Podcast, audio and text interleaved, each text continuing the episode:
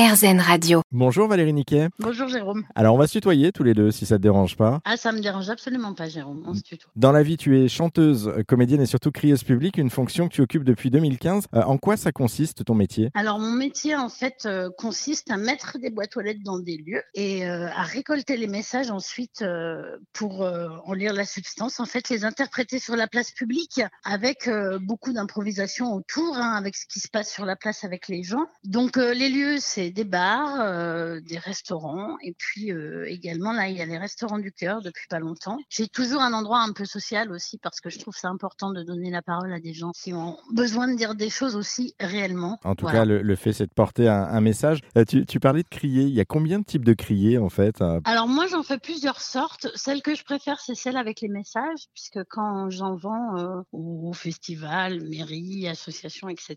J'aime beaucoup avoir des boîtes et, et faire cette forme-là. Après sur des événements, par exemple j'avais inauguré euh, les halles en fait de l'Hôtel Dieu et j'appelle ça la crier à l'oreille. Donc euh, j'ai des poèmes et des chansons que je fais à l'oreille des gens. Je rassemble quatre ou cinq personnes et je leur fais euh, un poème ou, un- ou une chanson à l'oreille. Et du coup, c'est un cadeau, quoi. Et après, quelquefois, on me demande d'annoncer des événements ou de présenter des artistes dans un festival ou des choses comme ça. Mais et t'as aucune, aucune formation là-dessus. T'as appris sur le tas finalement. Oui, la crier, oui, mais après, euh, quand on a un parcours, euh, moi, ça fait quand même depuis que j'ai 23 ans que je fais du théâtre et du chant. Donc, euh, quand on a un parcours de comédienne, de chanteuse et de clown, moi, j'ai commencé par le clown. hein. Du coup, les messages, en fait, j'en fais de l'improvisation aussi par rapport à mon expérience de comédienne, chanteuse, etc. Donc, effectivement, de toute façon, c'est sur le tas. Et ça me permet de m'approprier, moi, mon interprétation des choses, l'improvisation que je vais faire autour, etc.